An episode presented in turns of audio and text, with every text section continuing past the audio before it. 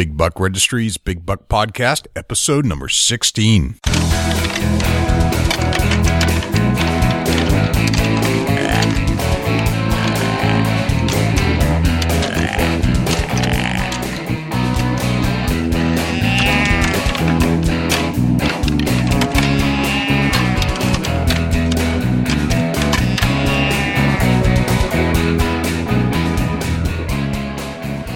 Big Buck Registry is a virtual museum of hunting stories. We preserve a piece of Americana by interviewing and recording hunters about their hunts and experiences from across the country. And who knows, maybe we'll learn a thing or two along the way that'll help us take our hunt to the next level. This is Rob Lucas from Chasing Tail, and you're listening to Big Buck Registry's Big Buck Podcast. Big Buck Registry. Woo woo. Welcome to the show, everybody. This is Jay Sky, your host of the Big Buck Registries Big Buck Podcast. And I am joined tonight by our co-host, our uh, field representative from Ohio, Dusty Phillips, um, from Chubby Tines Outdoors. What's happening, Dusty? Hey, Jay, it, I'm glad to be back in the studio. We are pumped up for this podcast we're doing tonight. It, it's going to be a great, great podcast. I think so too. And we have a very special guest and we'll get into that special guest in a little bit, in just a minute. But I would like to hear um, a little bit about what's happening in Ohio right now. Um, one of the things we asked on our Facebook page earlier on today was what's going on with the lull. Are you feeling the lull out there? Yeah, we are. I think the lull is hitting the deer, and I think that the uh, the raccoons are, are, are live action all, all evening long for sure. Okay, what's going on with your raccoons? Uh, 13 of them on trail camera, burning me up. Can't keep them away. I got some corn down in a couple spots trying to draw on a big nasty chubby tines and corn just the, the coons are eating the corn tearing me up I don't, I don't know what to do about it so you know I, I've been brainstorming, trying to come up with. Uh, I may have to, you know, I may have to reach out to the Turtle Man. I, am not real for sure yet. The Turtle Man would be a, an ideal situation. Uh, he is clearly skilled in this department. For sure. You know, uh, who else could you call? I, I, don't know nobody else, but I know for sure that the turtle man will help me out. Right. So tell me about this, this raccoon thing. So you've got, you, you're laying out corn for the deer to come through on your cameras, right? That's correct. There's a couple, you know, locations where I can pick up some pictures on the pass through. Gotcha. And last night you told me that there should be a bunch of deer coming through and they're just not. Uh, it's, it's, it's, you know, everybody, it, it's a lull period, but I think that, uh, the raccoons are, are running any kind of deer activity off the corn that I have out. I think they run them off. They, they gang up on them, you know, it's just, uh, the raccoons gang up. That all I can say about it. They're just running my deer off, hissing, growling. I'm going to set my camera in video mode and try to get some of this action on video. I would love to see that. I mean, I don't, I, I haven't seen that yet, but it seems like a, a, a what, what is a group of raccoons called? Any idea? Uh, uh, hood rats, I guess. I hood don't know. rats. All right. I'd like to see a, a group of hood rats chase off a, bu- a bunch of deer who are trying Yeah. to come in to feed on, on the Uh, corn it's- pile. It's like it's like they're in the ghetto and, and taking over my corn. Right. I- Is, is, uh, the corn pile is, you, it's not baiting, right? It's just, you're just trying to figure out if the deer are there right now. Yeah, that's that's exactly right. You know, it, it is legal to bait here in Ohio, but the Yep. corn is out for uh, you know photo purposes. Hunting over corn is really not a fair chase. Although, so you know, I, I'll be honest, I've hunted over corn I have to. and I've, I was less successful than hunting not over corn. Yeah, it takes a lot of traffic to get corn in and out of an area, and the more you use it, the the area, the less likely to see deer is is kind of where I've came about with that. hmm Dumping it out for a trail camera, it seems to work, but for some reason, I'm attracting the wrong critter. Gotcha. That's very interesting. Um, what else is going on in Ohio right now? It, we're Uh, in bow season, right? Bow season is full blown. Uh, we got this weekend's a muzzleloader doe only harvest uh, on the 12th and 13th, which is Saturday and Sunday. Muzzleloader only. Crops are coming down. People are starting to get some meat in the freezer. Uh, you know, I've heard a couple slick heads being uh, had the creeper laid on, and yeah, it, it's it's getting starting to get warmed up here. It's been the weather's been kind of warm. That you know that that kills the season right now, but it's cooling off. Things are starting to heat up. I think in the next couple of weeks we're going to see a ton of pitchers and, and a lot of people having a great kickoff to their season. Gotcha. Now, when you say it's been warm, what does that mean? Because temperatures vary. I mean, everybody, warm is a, a feeling. Uh, what temperatures are you seeing out there? Uh, we're seeing between 65 degrees in the evening right now and high of uh, 75 to 80 during the daylight. Uh, you know, we need some 60s during the day and low 40s in the evenings of a night to really get the deer activity. You know, get it, get them up on their feet during daylight hours so that these hunters can have a chance at uh, a harvest. Gotcha. So it's that's yeah. So you don't have a big variation from high lows right now. No, it's pretty uh pretty consistent. You know, low 60s, highs in the upper 70s, lower 80s. Uh, nothing major yet as far as temperature change. You know, we had bad rains come through this past weekend, Friday, Saturday. Uh, I re- I recorded about four and a half inches here at my place, and uh, you know, it, the rain definitely slowed down the deer herds. It that I I don't see that they like the mud too well, and you know, crops coming off, fields are muddy. It's just uh, you know, the lull has kicked in. That's for sure.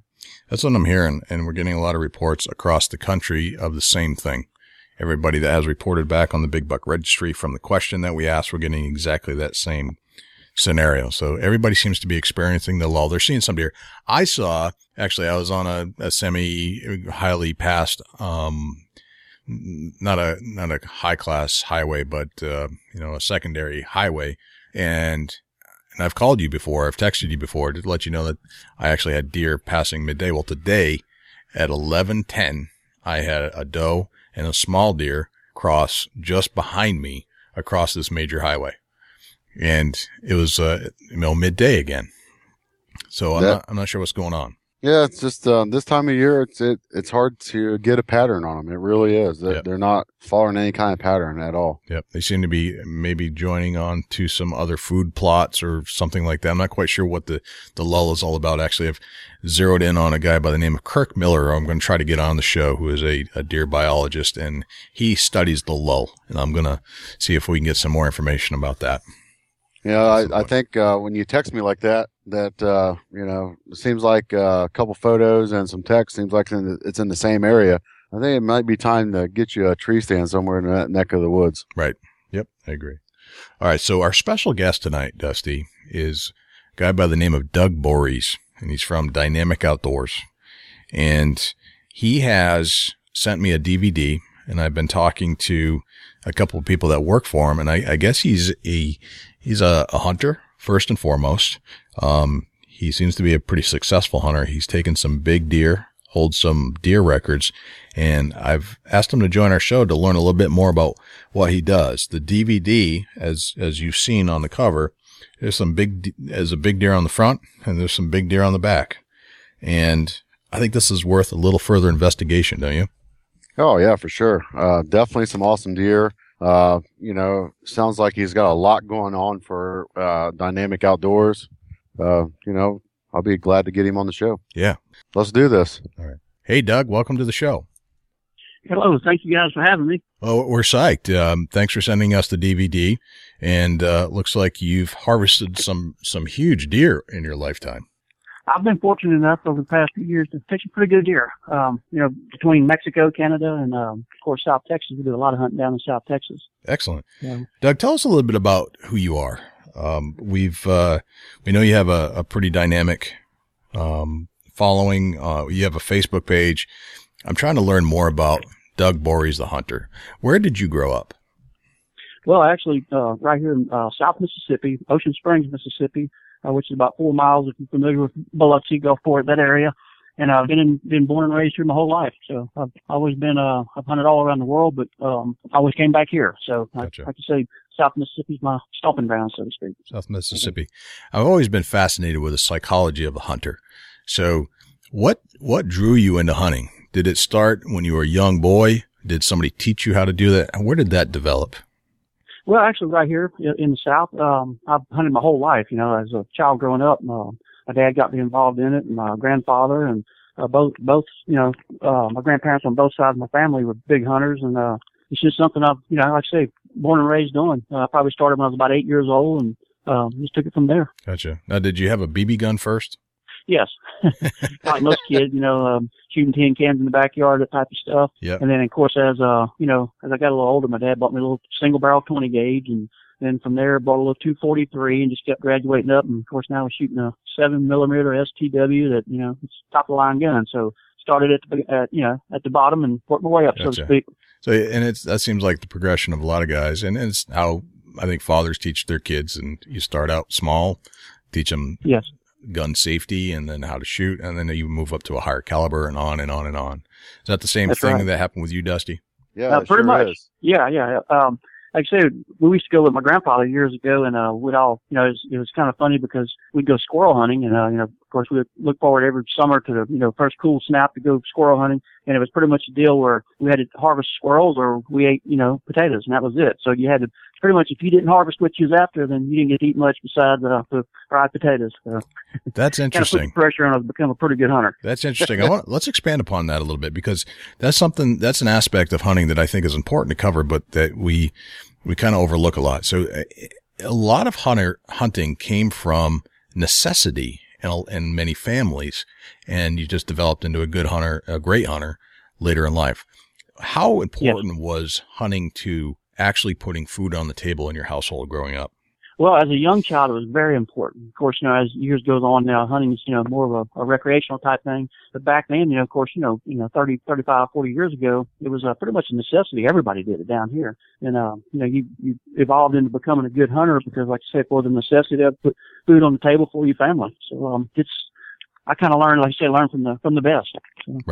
That's pretty interesting. How your household? Tell me about your household when you grew up. You grew up with a mom and dad type of situation. Your grandfather. Tell me about your household.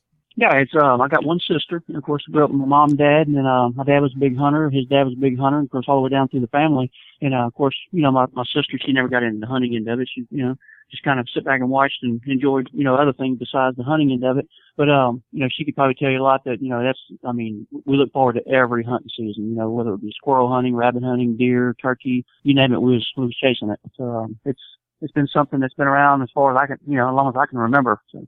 So when when you weren't hunting, you you were fishing, and when you weren't fishing, you were hunting, kind of thing. pretty much we followed every season. Like, you know, of course I live here on the coast, you know, right on the Mississippi Gulf Coast and uh you know, all throughout the summer we were fishing every weekend, you know, and of course any chance we had when we was out of school during school season, you know, every Saturday, Sunday we were out fishing, if not hunting. So um it's uh lot to look forward to besides sports. You know, of course I played baseball through college and stuff like that, but Okay, um anytime I could hunt that was that was a was a plus. gotcha.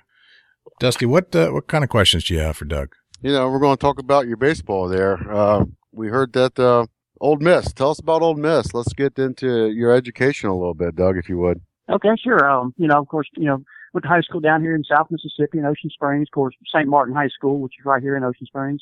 And then went on to um, actually play college baseball. Uh, did pretty well. Um, went played two years at junior college, Mississippi Gulf Coast Community College, and then went on to Ole Miss, and then um, went back and got my master's degree from University of Southern Mississippi. So um, I kind of I bounced around, but I uh, really enjoyed playing baseball through college, and I think that's what really put me through college, or you know, led me in that direction because um, you know my my goal was to continue to play baseball beyond high school. Yeah, that's excellent. Uh, what did you say you picked up a master's degree? Yes, I did. Yes, from uh, University of Southern Mississippi, right here, uh, about an hour from the coast, um, you know, uh, just north of Gulfport, about an hour. And um, actually went into when I got out of college. Actually, you know, when I got out of college, um, I went into coaching. So I went straight from instead of going on the high school level coaching, I started out at the junior college level. So you know, 25 years old coaching in junior college is kind of a pretty much a challenge. And I really enjoyed it, and which which encouraged me to go back and get my master's, you know, my master's degree, Right. Uh, what what did you get your master's in, Doug? um, athletic administration. Okay, excellent, excellent. Doug, tell me Okay. tell me about some of the the the cast of characters um, that you hunt with. Who is Sam Seymour? That's my grandfather. Uh, of course, he passed away about four or five years ago. But uh, like I said, it's my grandfather on my mother's side, and uh, he he was a true true hunter. I mean, he knew all the tricks and the tricks of the business, and uh, I picked up a lot of a lot of good pointers from him through, over the years. Gotcha. What? Uh, tell me about. Let's open that up a little bit. What what tricks did he teach you about? Well, he um he just knew uh, he's a real what you call a savvy hunter. You know, every time he went out, he was a very successful hunter because I think stuff that he picked up as a young child growing up. Of course, like I say, back then it was a necessity. And then uh I sit back and just kind of watched him how he hunted, hunted with him over the years. In fact, um one of his probably his final really good hunt to go on, he and I went down to South Texas, and uh he actually I took him on a hunt that he wound up taking his largest deer ever. So um you know, he um he really enjoyed that, and he thought, you know, at, his age of 88 that he was done with the hunting, and um I pretty much said, no, you got one more, we're going. So it was kind of a it was, it was a it was a journey, you know, went from South Mississippi all the way down to South Texas, about 800 miles, but uh, he made the trek, and I really enjoyed it and got it on video. So that was very very special for my family to be able to sit back and watch that over the years. That's awesome. I mean, it's it always is a bit painful to lose somebody in your family like that. Um, Yes. he looks like he was uh, one of those old timers that just knew everything uh, that there was to know about the deer hunting, um, and would only share it with certain kind of people. That's my impression That's of the correct. picture. Is that, did I nail that? That- you nailed it perfect. he was the type of guy. He he was uh, a man of very few words, but when he said something, we knew to listen because when it came out of his mouth, it was very important, Yep. and he wasn't going to say it twice. That's awesome. Um, tell me about Lori Thomas. Uh, she uh she's hunted with me over the years, and um she uh very good hunter from you know North Mississippi. So um you know kill a few good deer and just enjoy the outdoors. Gotcha. So it's uh, one of your hunting companions that just likes enjoys being outdoors with you Yes, and, and hunting. Yes, gotcha. yes. All right. Now it looks like you, you have. Uh, I'm going to guess these are sons, DJ and Chase. Who are DJ and Chase? Yeah, uh, well, DJ is my son and Chase is my cousin. gotcha. Um, Gotcha. And, and do they hunt frequently with you as well? They do. Um, you know, of course, DJ, I started him out as a, at a young age, about eight, about like myself, about eight years old hunting. And of course, you know, by the time he was eight, nine years old, I had quite a few places, um, you know, around the world to hunt. So I just started taking him on hunts whenever I could. So he's been pretty fortunate to kill some real nice deer at, at a young age where, you know, myself, I really didn't get into deer hunting was, you know, high school, first year in college and, and really started trying to learn about it where I was fortunate enough to be able to take him to some of these places that I've acquired over the years and, um, had access to hunt you know, at a very young age, he uh, he got to experience some real good deer hunting. Very cool. Uh, so you're from the South Yes. and you hunt in Texas as well. So you're, you're traveling west to go hunt in Texas. Pretty much, yes, yes. It's about, about a 700 mile track from Okay. where we hunt in South Texas. Tell me about your accommodations there. Um, you, you live in, in Mississippi, correct? Yes. correct. And, and then tell us about your accommodations in South Texas. Well, what we've got, we- we've got a, a series of, of nine ranches that we hunt, and um, which consist of about 81,000 acres total. And uh, we've got a, uh, actually three primary lodges that we hunt in, and of course one main lodge. And uh, one of the main ones we hunted, if we got say groups of six or less, we, it's a four bedroom, um, real nice lodge, full kitchen, full everything. You know, it's, it's has all the amenities, and uh, it's it's more of a um a home type setting. It's not a uh you know ranch where you see a lot of places you got you know 30, 40 people at a time, and they're all you know kind of just run through. This is a very personalized hunt. Uh, we, we hardly ever take more than six hunters at a time, but it's a uh, it's a fantastic hunt, and the accommodations are really nice. Now, is this property you own or is this property that somebody else owns? It, it's other owners. It's nine individual. Actually, it's um, it's six individual owners that own the nine ranches. Okay. But uh, I lease them out, and then of course, what I do on some of the places, they uh, they invite us to come in and do some of the hunts, like where we take trophy deer, management deer, and a lot of times what I do, I get a lot of guys that come out to hunt um, to shoot like the management style deer. You know, the deer that's um, you know four and a half, five and a half year old deer that's never really going to make you know super trophy deer. So we're on a very strict management program to take these type of deer out. So we do, like I say, we do trophy hunts, management hunts, uh, deer, turkey, quail, a little bit of everything. So you're guiding people to hunt on these properties that you lease out from the, the landowners. Is that correct? Yes, correct. Gotcha. All right. That's a good setup. All right. Tell us about um, Mexico now. And I think this is interesting because you go from Texas, which is United States, but you've also Yeah. got hunting experiences in Mexico and, and Canada. Um, tell, Yes. tell me about how, what are your accommodations in Mexico? Well, Mexico, we've got about the same type of setup. Of course, um, the biggest thing about Mexico right now is all the trouble that's going on down, you know, on, on some of the border towns. But of course, you know, you fly into central Mexico and further down in, it's not as dangerous. But um, it's uh, it's a it's a very unique hunt. You know, the the deer, especially the white-tailed deer, are very similar similar to our deer what we have in South Texas.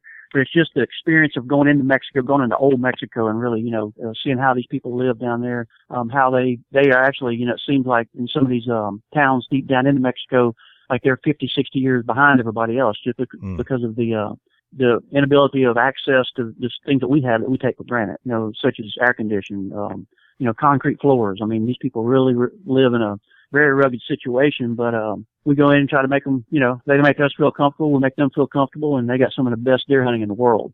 It's interesting that uh, part of the hunt is actually, and, and this is a good point, is that part of the hunt is not the hunt itself, but it's the people that you get to spend time with. That's right. In this case, it's not the people that you hunt with all the time, it's the people who live in the communities that you're hunting. That's right, and, and that's one of the, the things I really enjoy about traveling around the world is getting to see the different lifestyles of people that you know things that we take for granted. It's just uh, you know we kind of see how other people live, and you know some of them live on, in real good situations, and some of them live in pretty poor, you know, very um very rugged situations, and of course they just they take it in stride. You know, it's just another day for them. When we get down there, and you know, we're ready to get back home to you know see an air conditioner, and they've never seen one. So you know, it's just uh, it's amazing how some of these folks live, and you know, the, the things that we just take for granted. It's amazing. So in contrast to Mexico, where you're hunting in a warmer climate close to the equator, you're also hunting in Canada. Yes. What are the pretty much one one extreme to another? it's an it's exact opposite extreme. So tell me about that. What, Yeah. what, how did you arrange that that accommodation? Well, um, several years back, around uh, 2001, 2002, some buddies of ours, we uh, we got together and decided to do a um, Saskatchewan, Canada hunt. And you know, I always heard about the big deer, and you know, reading about the world record deer that was killed in Canada, and you know, so we picked and choose some areas where these really big deer were coming from, and uh, got actually hooked up with some of the Indian reservations, and um, it's a pretty neat hunt. You know, it's a it's a it's a rugged hunt. It's uh, one of these type of hunts where you're not going to see a whole lot of deer, but when you see one, he's usually a giant. So it's um it's it's a totally different experience than what we have down in South Texas, where you know South Texas and Mexico, you may see you know 150, 200 deer a day. We're up in uh, Canada, you know, of course the weather conditions, you know, sometimes 20, 30 below zero, and you're lucky to see two or three deer a day. So it's just a All right. Well, now but, when, but it's still you- you're chasing big whitetails, so it's you know you know what's there. It's just a little tougher hunt. when you say 20, 30 below zero, are you meaning Celsius or Fahrenheit? Fahrenheit. it's cold. You That's, That's cold. cold. several hunts we've been on where you know four, five, six days straight. You know it never gets above 20 below. So it's you know it's um and he, and uh, we've always been told these real big deer. The locals say we're not going to hunt till it gets 10, 20 below zero. And now I know why because these really big deer they just will not move until it gets that cold. Of course, one of the reasons, you know, the deer's got to move. If not, he'll, he'll freeze to death. So they're constantly on their feet moving and, uh, trying to keep the blood flow going. So, so it's a, it's basically a survival thing for some of these big deer up there. That's kind of crazy to think that, and this, this is always one of those things that blows my mind is that I live in a fairly cold climate and, uh, I'm in New Hampshire and it's still colder in Canada, but to think just some of the, the, the winters that we have around here to think that a deer can still survive in the temperatures that we get. We get minus 20 sometimes, you know, and Yeah. those, those will be Yeah. the, the most extreme days.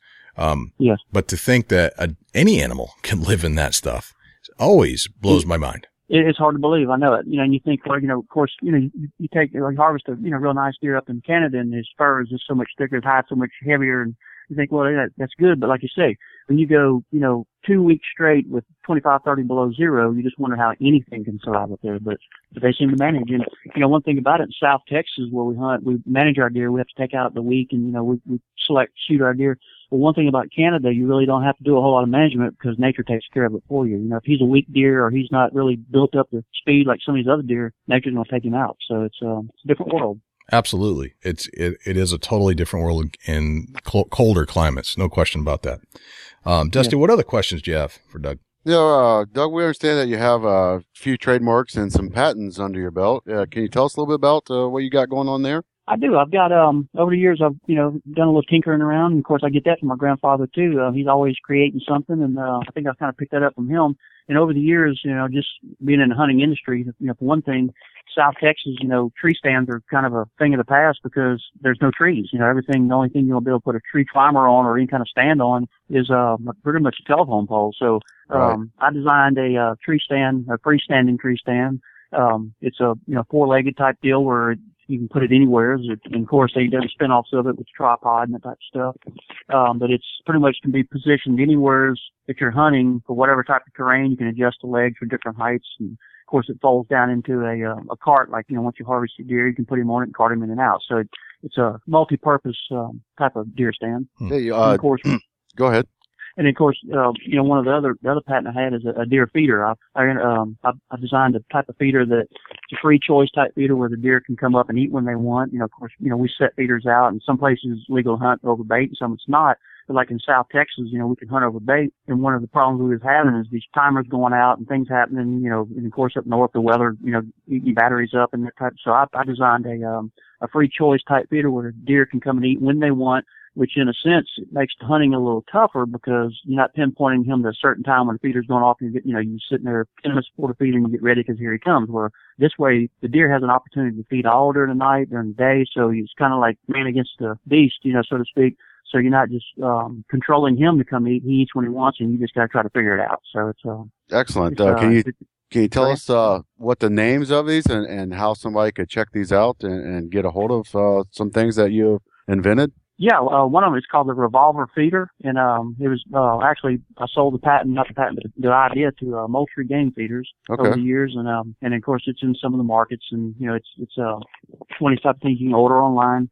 And then my um, my actual deer um, deer tree stand was uh, incorporated to a company called Old Man Tree Stand, which is actually going out of business at the time.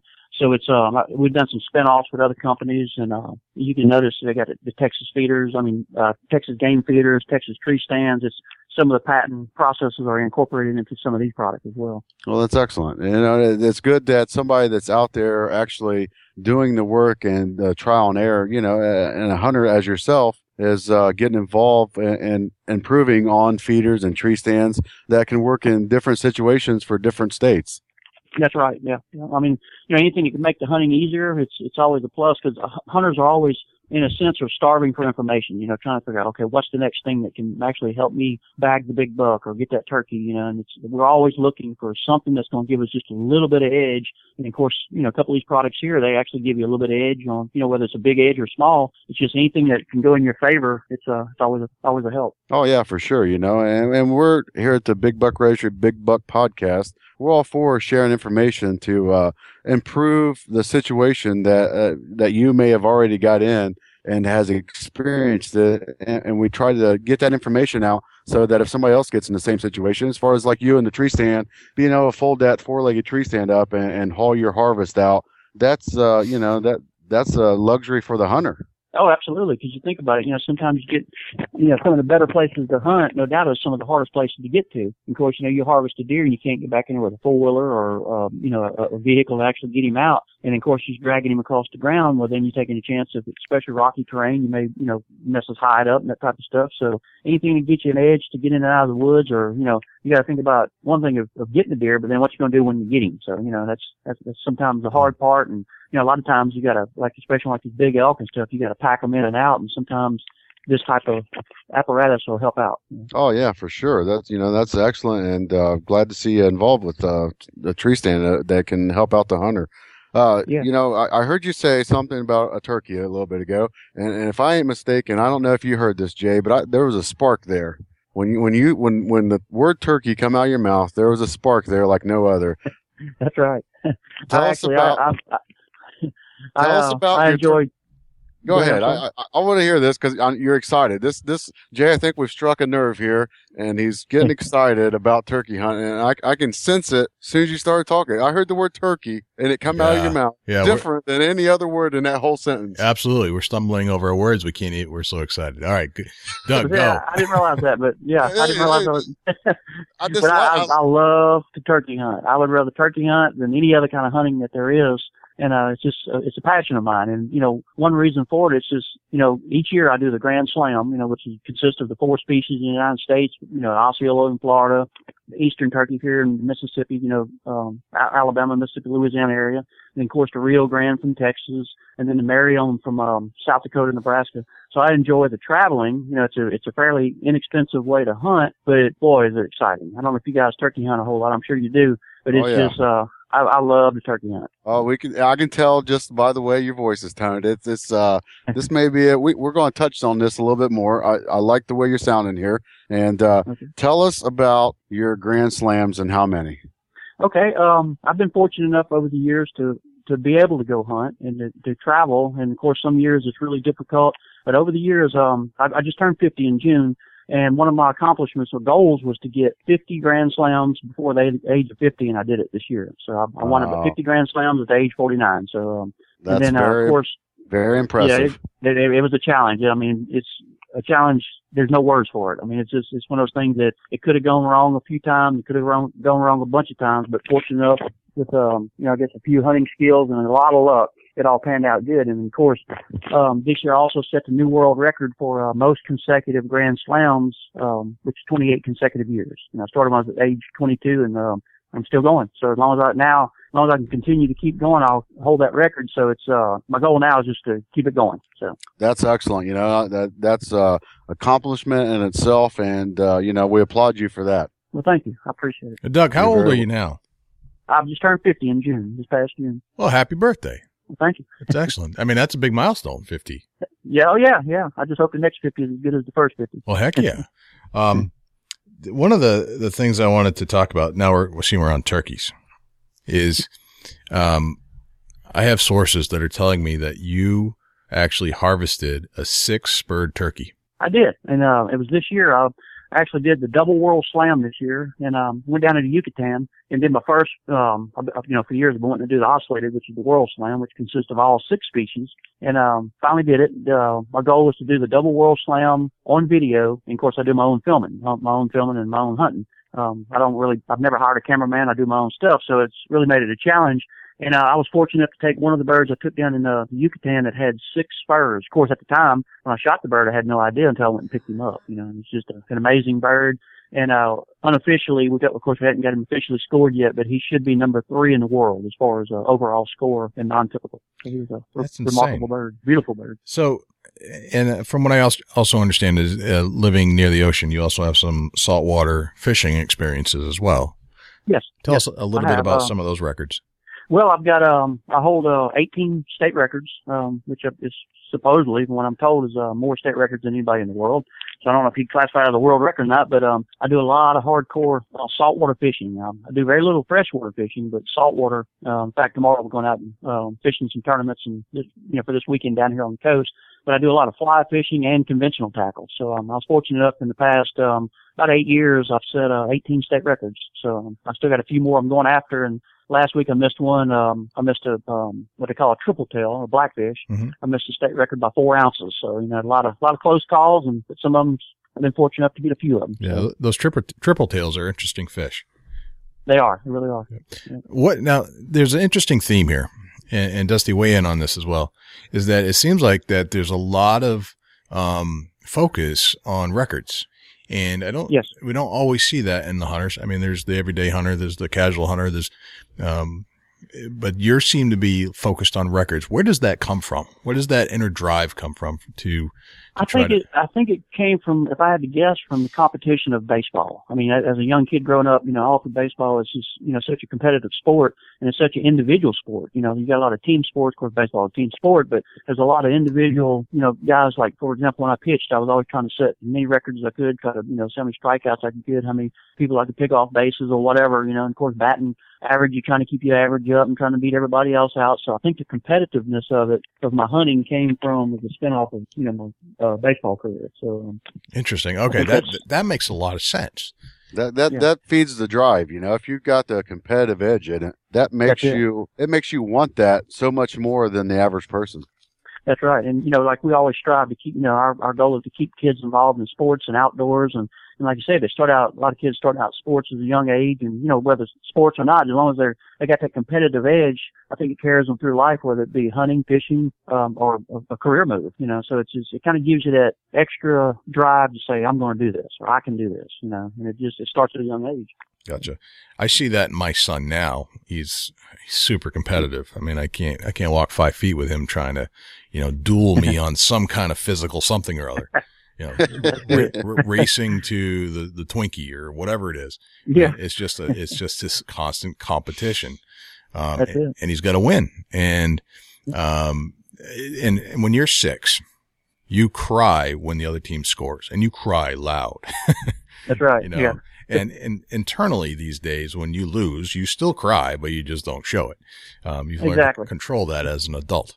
Um, Yep. but that it's, it's definitely one of those things I think you're born with. Um, That's it. I agree. it's just one of those things.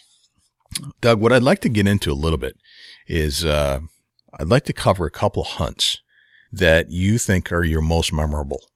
And I want to get into some details about those hunts. Um, can you, what's your best hunt that you can remember? I think the most challenging hunt that I've done was a, uh, a, a Saskatchewan Canada hunt that I've done. uh, As far as you know, uh, as far as the whitetail world is, Okay. Yeah. Let's, let's relate it to the um, whitetails. Um, I think it, uh, it was a deer I'd, I'd taken um, back in 2003. It was a uh, a deer that we had on trail cameras. When, you know, trail cameras was just getting popular, and every you know people were seeing deer. And uh, you know, such a, a long track from here to South Mississippi to Saskatchewan. You're looking about 3,000 miles. And uh, the rancher had sent me a picture of a, a photograph of a big deer they'd seen, and um, started out hunting this deer in October. hunted 10, 12 days, real hot. You know, of course, you know what they call hot is you know what we call cold here. But um, came back home, you know, never seen the deer. Rancher calls me a few days later, hey, I seen the deer again. I fly back to Canada, hunt him in November, eight or ten days, never seen him. Come back home, he calls me the last week of December. I mean, uh, last week of November, I'm sorry, and says, I've seen him again. I'm thinking, this guy's pulling my leg. But of course, he's showing me pictures of his deer. So I go back up there, 30 below zero for five, six days, and I finally get the deer. So, I mean, that was just a brutal, brutal hunt, but I was after this, uh, my goal was to either get this deer or, or none other. And, and I passed on several, you know, 170, 180 class deer. In fact, one deer I got on film, he's probably 185 and let him walk just because I knew this other bigger deer was in the area. And then, you know, letting this other deer walk, I was thinking, I must be crazy. My brain must be frozen. So, you know, it's one of them deals that, you know, finally I had a 10 day hunt. I got him on the sixth day. So I was planning to stay 10 days. I didn't get him to go home empty handed, but uh, I was fortunate enough to get the deer and he went up scoring 207. Let's break, weighed, uh, let's, br- let's break this down a little bit more. I want to, I want to get some more details. All right. So you're, you're in Mississippi, Yes. right? And you get this picture from a rancher up in Saskatchewan. Yes. And is it a friend of yours? Yes, it's a guy I hunted with uh, the year prior too. Actually done some elk hunting with him, and he was telling me about the big whitetail on his on his personal place. And uh, yeah, he Gotcha. sent me this. He, ema- Photograph of he emails you a photo Yes, from a game cam and you're, and Yeah. what did you fall out of your chair? yes. you know, because the first thing I've seen was drop tine. You know, I, I, at this point, I'd never killed a drop tine deer, and that was one of my goals was to kill something with a drop tine, or at least get an opportunity. And of course, he shows me a picture of this deer. It's got a drop tine, and he's he's over 200 inches. I mean, no doubt, I was thinking he's going this deer's going to break 200. You know, or he's going to be pushing it. And uh, of course, you know, we go about trail cameras today, not the quality of you know what some of the video cameras we have now, but he was just absolute giant. You know, I had my heart set on this deer. So, Gotcha. All right. So from the time that you got the picture to the time that you got on the flight, how many days was that? Well, uh, he sent me the picture in early October, actually late September, and the deer was, had just come out of velvet, it looked like. And, uh, of course, I go up there around October 10th, 12th, and, you know, said I'm going to stay as long as it takes to get the deer. Well, then after about 10, 12 days, it's, I, I got to go back home and go to work, you know, so, Right. um, I just thought, well, maybe this deer done moved on, and, you know, and we hadn't seen him again. No more trail camera pictures of him. And, of course, I fly back home, and then, you know, a few days later, I get the phone call again. Here he is. He's back, you know. So, you head back up? pretty head back up. I do. I, I get a I get a flight. You know, I was I thought I was done for the year, and of course I get a flight, and you know how it goes when you when you book a flight last minute, the the cost goes up about triple. So Yeah. you know, here I go again, and uh, spent a few more days up there in early November, um, hunting this deer, and you know, seeing the rubs, and wasn't sure if it was him or another deer doing it, and the weather was just starting to get cold, you know, but he kept telling me when it turns 20 below, you're going to see the deer. He kept telling me, I thought, this guy I don't know what he's talking about. He's just pulling my leg, you know. Well, Yeah. it, ne- it never got 20 below, never seen the deer. So here I go back home again. So, So how, how many days did you actually spend up there hunting before you actually got Well- a glimpse of this deer? the first the first trip was around, I think 10, 12 days, something like that. Um, and then I come back when I go back early November. I think it was seven, eight days. It was about you know another week and a half or so. And then I come back home, and then the final trek up there, which was uh, I actually went up killing the deer on November 22nd. And um, and then when I got him on the November 22nd, that was about the sixth day of the hunt, and I said I'm gonna spend 10 days up here. If I get him, if I get him, if I don't. And he, he beat me, you know. Gotcha. So um, I, I probably spent you know almost a, a full month hunting this one deer. I was going to Uh, say from, from the, if I'm adding this up correctly, it sounds like you, you were up there for almost a month trying to get this Yeah, one exactly. deer. Yeah. Gotcha. Yeah. Now, during that time frame, you're you're you're staying at a lodge. You're there's some accommodations there. You've um, tell us about the clothing that you're bringing in. I mean, this sounds like um, is this free range or is it is it enclosed? Yes. Okay, Yeah, it's free range. Free range. It's about uh, 314,000 acres of a reservation. You know, so it's you know, a lot of that deer that he can go anywhere. So it's Go one of the anywhere. deals that he could, yeah. Gotcha. So So a lot of things running through my mind, thinking, you know, this deer is gone. Somebody done killed him. Nobody, nobody's, you know, just, um, you know, crossed the highway. He's gone. He's out of here. You know, sure. so a million things go through your mind, and then you know you kind of lose hope, and then then you start thinking about all the deer you let walk. Some of these other big, these other big giants that would normally be a trophy on anybody's wall. You know, yeah. So start second guessing. so it sounds like I mean, in order to to to harvest a big deer, you have to go where the big deer are. I think this is kind of Absolutely. the, kind of the thing I'm getting here. So That's ha- right. I mean, it, it's kind of like fishing. You know, you you're not going to catch a, a tuna fish in a in a bathtub, so to speak. You got to get out there, you know, 150, 200 miles out in the middle of the Gulf of Mexico to get the big ones. So it's you know, yeah, it's sometimes it's difficult, but you got to go where the big ones are if you want to kill the big ones. Absolutely. You spent a month hunting this deer. You spent how much? You th- three different flights, two Yes. different flight, three different flights going different up. flights. Yeah, and you're staying Mhm. at a, at a, a a ranch up in Saskatchewan in November, about Yes. Okay. And it's freezing cold. Freezing cold. Well, I mean, of course, the, the first two tracks up there wasn't too bad, but the, the third time I went up, I mean, everything was just a total whiteout, you know. Yeah. And the time I got there, it was, you know, 18, 16, 18 below zero Fahrenheit, and it stayed that way the entire time until I actually killed deer. I mean, there, there wasn't no break in the future of the, of the weather getting any better. But that's what the rancher told me. He said, you have hit it perfect now. He said, you either going to kill him now or you'll never kill him because this deer is on his feet moving. So he was right. Interesting. Now, uh, when temperatures are that low, I mean, when, especially when temperatures are warm in September and October, where I live, where Dusty lives, there are thermoclines that you have to kind of weigh into your hunt and you have to read the, the scent patterns and you have to be a little more cautious, I think, of the, the clothes that you wear. Is, is there any difference when it gets that cold? Do you have to be as concerned about scent with your clothing at that point? Well, I, I think you do to a certain degree, but of course, you know, when it got that cold, I started hunting out of a box blind, uh, insulated box blind with heaters. Of course, you know, I've got a suit that we wear, you know, it's an eighteen hundred dollar suit that's designed for sixty below zero. And you know, you, you think, why would you need this? Well, if you've ever been up there in these conditions, you understand. You know, the the normal clothes that we wear down here in Mississippi that we think is cold weather gear is not. It's, you're not gonna make it with that type of stuff up there. I mean, this is sub-zero conditions that you just feel like you could die at any moment. It's so cold. So, um, it's you know, as far as how the scent travels and um, I don't think it's as bad when it's that that cold because these deer are just up moving trying to survive and they're they're in survival mode. They're not they're they're not as I don't think they're as aware of their surroundings as they are when it's warm. They're just laying around and they just you know kind of kind of in a relaxed mode. But when it gets this cold, they are in survival mode and they are moving to stay alive. That's very interesting. What do you think about that, Dusty? You know, that cold weather, it definitely makes a difference. Uh, you know, even when it's down to 20 degrees here in Ohio. Yeah, the de- the deer activity. Uh, if you got any kind of food source around you, they got to get them calories. Bottom That's line, they gotta they gotta have it. Yep, they they, that's they will they will not make it uh, without it, and they will do. It's it's like uh, if we're starving, they'll go to the extreme, no different we will to find food. And, and if you're on food, you you up your odds. I- I'm going to say by eighty percent if you're on food in cold weather. That's right. You're exactly right. I mean, because you Now- deer's only going to move for certain reasons, and feed's one of the primary, no doubt. Hmm.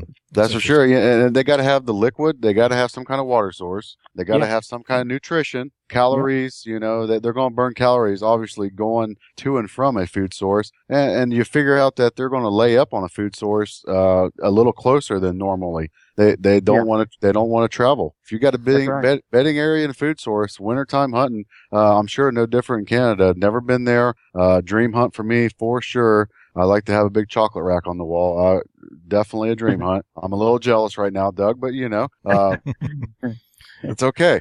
But yeah, food source and, and, and cold temperature, man, it, it, there's a combination there that's uh, lethal. That's right. I, I'm trying to visualize hunting in a, in a, a tent with what propane heaters. Is that what you're using? Propane heaters to keep the, Yeah, little little floor heaters, you know, Yeah. a little smaller. You just screw a little bottle in the back of it. Yep. That sounds that sounds roughing it to me, you know. yeah. Yeah, and, and you know, and, and really, it's it's so brutally cold that all that does is just knocks kind of the chill out of the air. It doesn't Right. really warm the blind up by no means. You know, you're still bundled up, and you know, you know, once you hit 20 below zero, you're supposed to be wearing goggles so your eyes really, you know, and you got to continuously wipe your eyes because the water in your eyes will freeze up. You know, I mean, it's it's kind of a Yeah. scary situation, but um, you know, it, it ain't like I, I couldn't have gone back to the truck and you know just said I've, I've had enough. But it's a it's a pretty tough hunt. Yeah. I mean, it's like, um, hunting in Antarctica or something. It's, it gets That's that, it. Yeah. it's that cold. And I mean, when your tears are, are like forming crystals, ice crystals, um, right. that, that's cold. That's real cold. That's cold. And I can just visualize, you know, you got goggles on, you've got, you're like basically in a sleeping bag, I guess, and with heaters and, a, and an enclosure and you're just waiting. That's right. Um, and these Yeah. deer got to move around just to survive. And you're just, Yep. you're trying to survive too. I mean, granted, you can just walk to the truck and go back to warmth, but Yeah. the deer right. can't do that. Yeah. But it's kind of amazing. It it was it's probably like I said that's probably one of the biggest challenge hunts I've ever been on because it wasn't just like you, know, you go out and hunt two or three days to a deer. This was a this was a month long process and just in hopes of getting a glimpse of him. Yeah. You know, and, you know That that's uh, I guess that's know, where persistence pays off. You know, that that's a that's a earned buck right there. That you earned that buck. That's no doubt Oh, about it. that buck was earned, uh, you know, and that that's what makes it unique for Yeah. sure. You Yeah. you earned it. You went there, you spent the time. uh, you know, time is money in the whitetail woods, and that's no doubt about it. And, and very fortunate, you know, lucky and uh, the capabilities to be able to hunt like that. You know, it, it, it's rough on your body when you talk in them kind of temperatures. You just, you Oh, just it's figure, unreal. you figure in a factor on on the beat up your body is trying to uh, you know for one you're burning calories just sitting there trying to stay warm that's Oh, yeah. uh, you know that's a major accomplishment for sure I mean, because you're, you know, you're tense the entire time you're sitting in the blind. And of course, you know, like here in Mississippi and Texas, we'll hunt mornings and hunt, you know, three or four hours in the morning and come in for lunch, take a break, and then lounge around a little bit and go back out that afternoon and hunt till dark. Well, Canada, you hunt from daylight to dark because it's such short days. You know, you may only have eight hours of daylight through the whole day. So, you know, you're in the blind hour before daylight and you're there till pitch dark. So, um, it's a full day of stressful, tense, trying to, trying to stay warm for one thing and trying to hunt at the same time. It's just, uh, you- you eating up some calories big time. Yep. Doug, can you take us through the final 30 minutes of that hunt before you actually pulled the trigger? Yeah, it was actually uh it was a morning hunt, and uh, of course I got in the blind, and that was the morning. Um, I'd, I'd been hunting by myself pretty much every day, and every now and then the rancher would say, "I want to go with you. I'll you know I'll go sit in the blind with you." And so that morning, that you know, we're calling for 30 below zero conditions. Uh, he said, "You going to get him in the morning?" I said, "Well, I'm gonna try one more time." He said, "Uh, you mind if I go with you?" I said, "It's gonna be cold." He said, "That's why I'm going." He said, "You're gonna kill this buck today." You know, he was, of course, I thought, yeah, this guy, he's just, you know, he's saying this. Sure enough, we get there. I mean, it is brutal cold. Of course, we got it all on video. I tell you how cold it was we had to keep the battery packs inside our clothes to keep the batteries on the cameras from freezing up. And then, of course, you know, we were sitting there and all of a sudden that morning it went from about 20 below zero to 32 below zero with not counting the wind chill. I mean, it was like brutal. And the deer were up moving. Like it's like somebody turned a light switch on. And, uh, he said, we're to we're to kill this deer today. And, uh, sure enough, the deer started showing up, coming out in this little uh, food lot in this little area that, you know, kind of staging area there's a lot of scrapes and uh, a lot of deer sign. And the deer started just pouring in from all directions where normally we're seeing three, four, five deer a day. All of a sudden this morning there's, you know, here's 25, 30 deer out in the field and all around we could see moving in the, in the brush. So, uh, sure enough, here he come, you know, about 9.15 that morning, um, he come in to check a scrape. One of, one of the bigger does come in, you know, you know, urinated in the scrape and looked behind her and kind of moved off quick. And sure enough, here he comes, you know, so I take, take the battery out of my pack and hook the camera up and get it rolling. And he just walks right into the scrape, you know, does his thing, does a lip curl and I put it on him. So, you know, just one of those, when it finally happened, it happened quick, but leading up to it was just, you know, like I say, brutal. It was a month of, uh, anticipation. So, in and the, of course we, go ahead.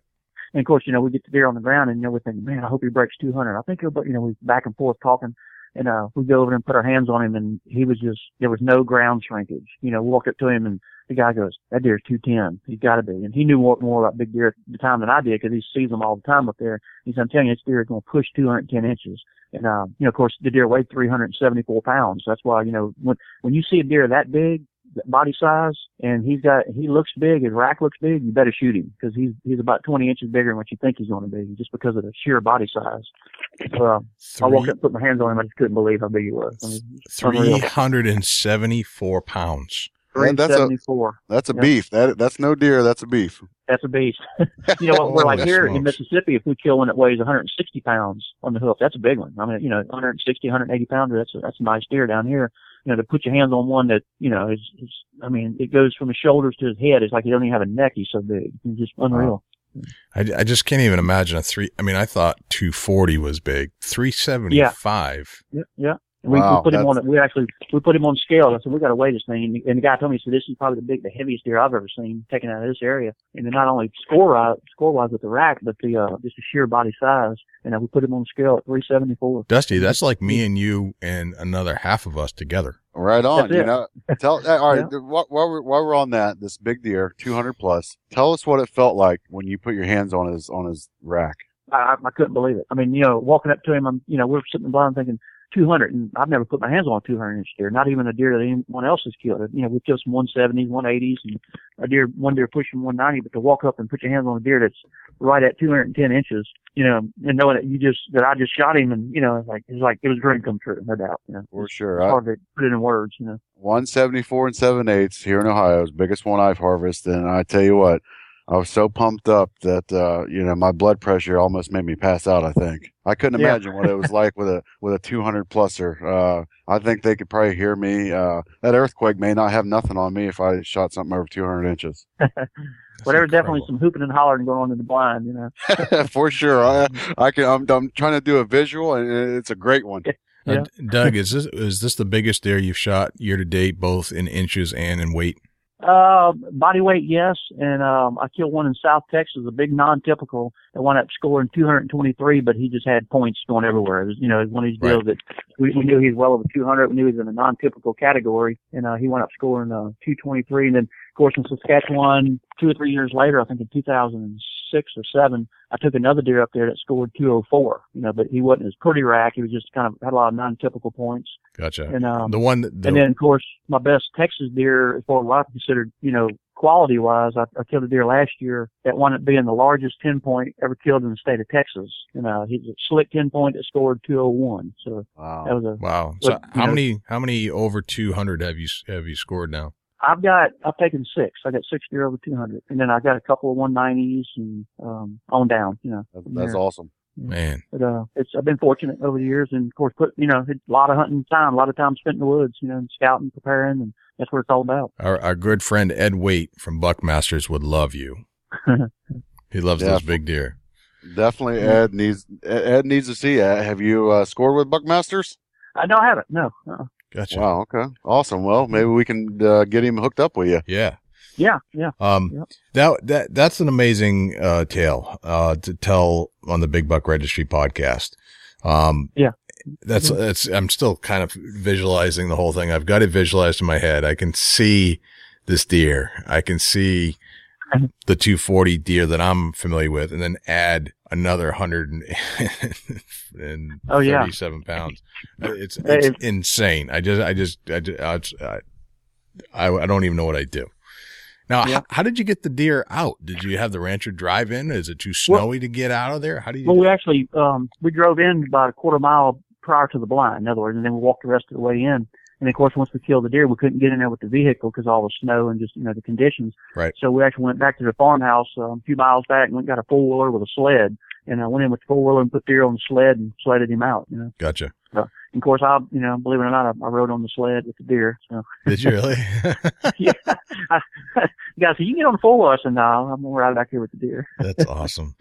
Um, and uh, you got back to the ranch and they, and they, they, uh, weighed it, scored it and all that kind of stuff. Oh yeah, yeah. And of course, you know, news news up there travels pretty quick because everybody knows everybody in the area. And you know, next thing we know, we're we're in a heated barn, you know, cleaning the deer, and all the neighbors were coming over, looking at him, taking pictures, and you know, they were all Yeah. oohing and ahhing. So. Right.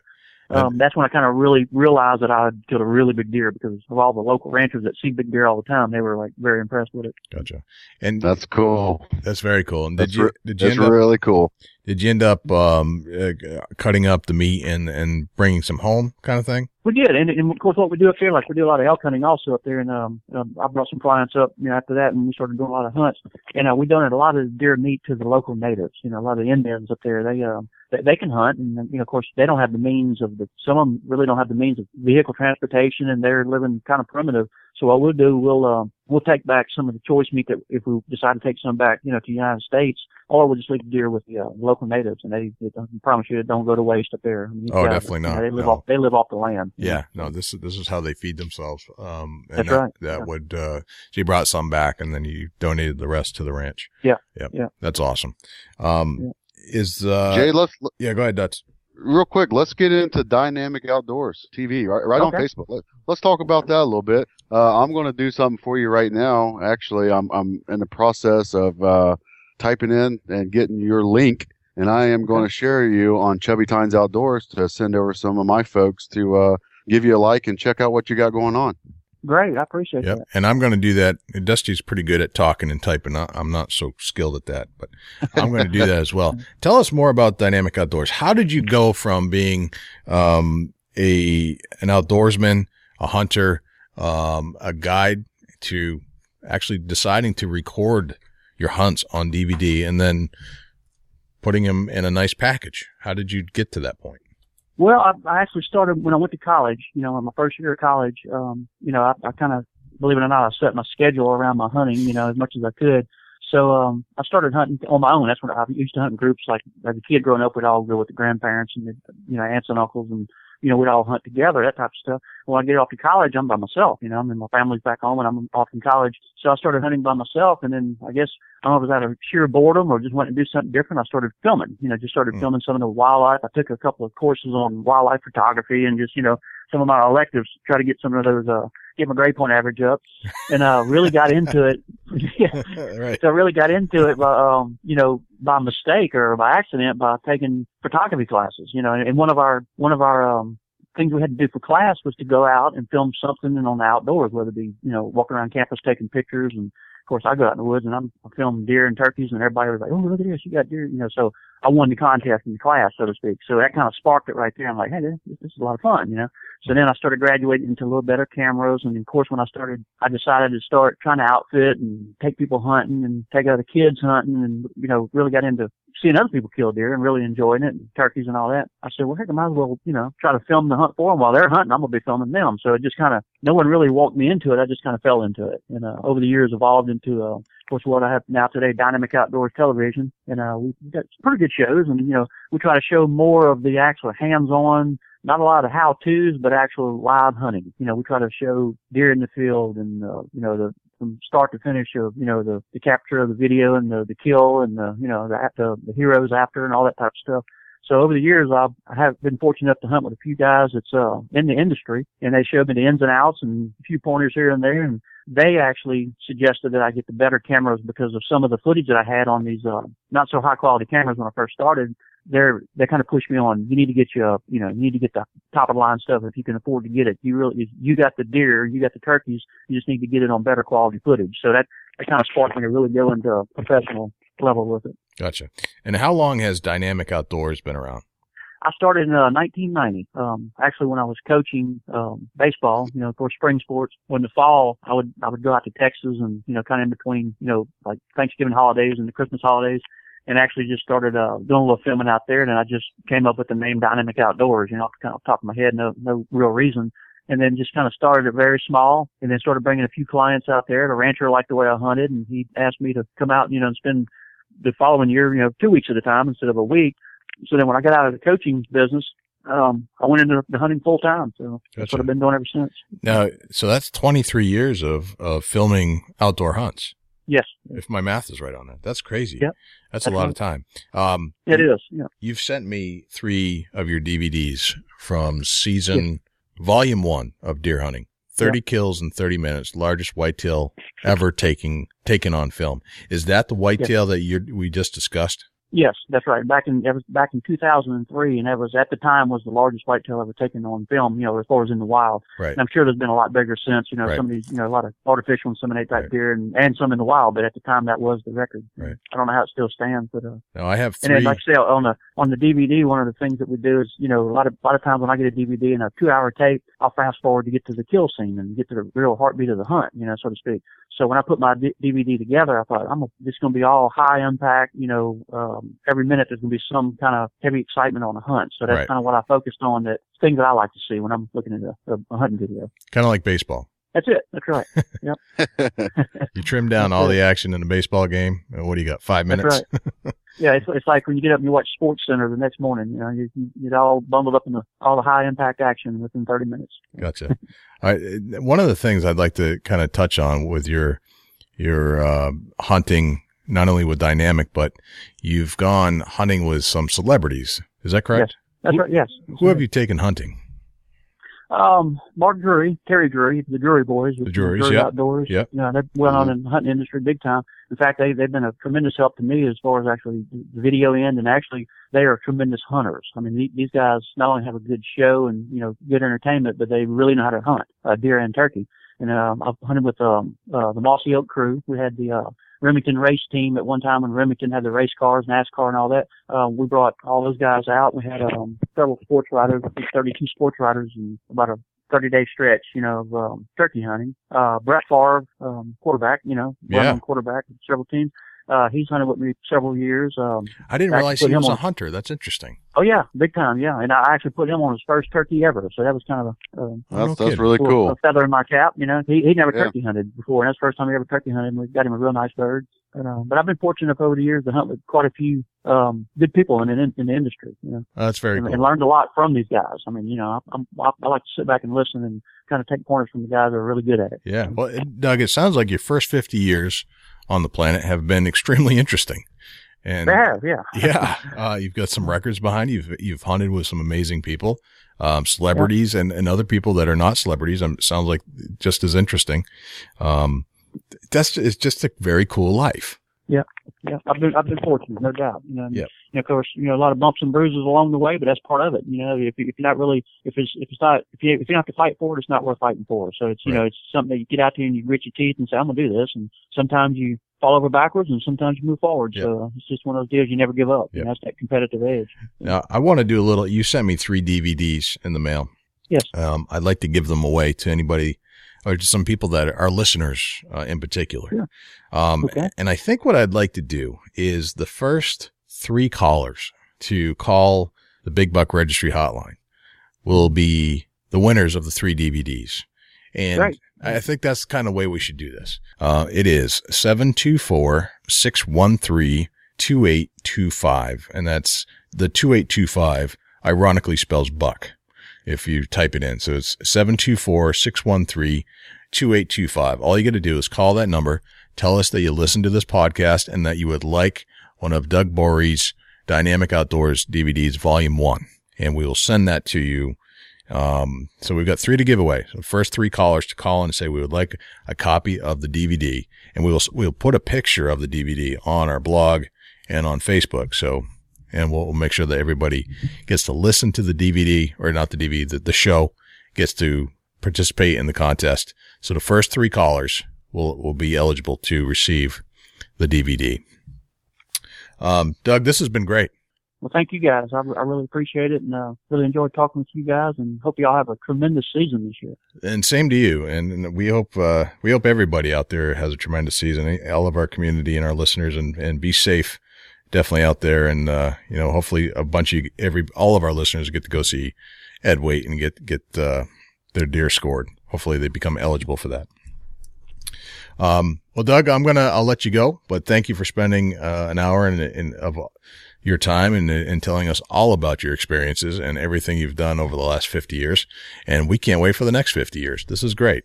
I hear you. I surely, certainly appreciate you guys, and uh, like you good luck, and make sure everybody that's listening be sure to take a kid hunting and fishing. Awesome.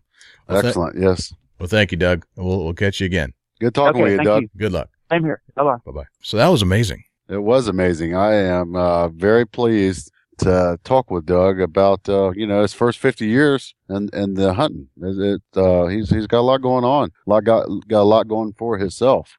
That was, uh, the guy has, has hunted with celebrities. He's hunted all over the world. He's, he's got who knows how many records, turkey, fishing, deer. What a guy. Just, I- Yeah, what a great guy. Yeah. So I think we need to help him. I think we need to help him get some Facebook likes. I'm going to post it on the Big Buck Registry. I think you just posted on Chubby Tines. He has posted on Chubby Tines, and you know, and go check him out. Uh, get him some likes. Help build his Facebook page, and uh, you know, if you got a chance to talk with him, definitely talk with him. Uh, great, great dude right there. Yep.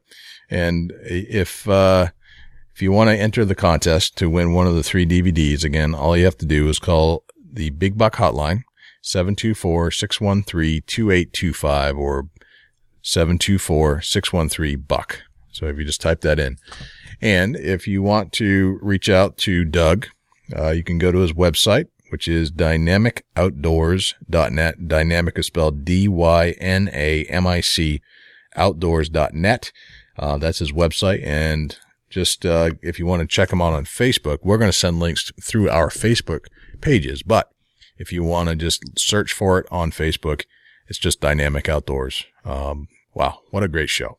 It was very exciting. Uh, you know, that's uh, a guy that everybody can enjoy listening to. Yeah, he's uh, he's definitely uh, at the top of the charts, and somebody we really haven't heard about yet. And despite him being in it for 23 years, so I think uh, I think it's time he gets a few accolades because there's certainly other people out there that ha- are have shot smaller deer um, that are getting a lot more accolades. So uh, I think we help him out. Oh yeah, for sure, definitely. Well, Dusty, I think this is a wrap, man. I think we've come to our final hour, and uh, think we should uh, say goodbye. I am pumped up to be in the studio, and uh, you know, folks, keep tuning in. We're going to keep doing these podcasts. Big Buck Registry, Big Buck Podcast. I hope we enjoy it, Be safe out there. Good luck to everybody. Jay, have a great night, and we'll see you on the next round. All right. I'm Jay Scott, and you're Dusty Phillips. We'll see you next time right here on the Big Buck Registry's Big Buck Podcast.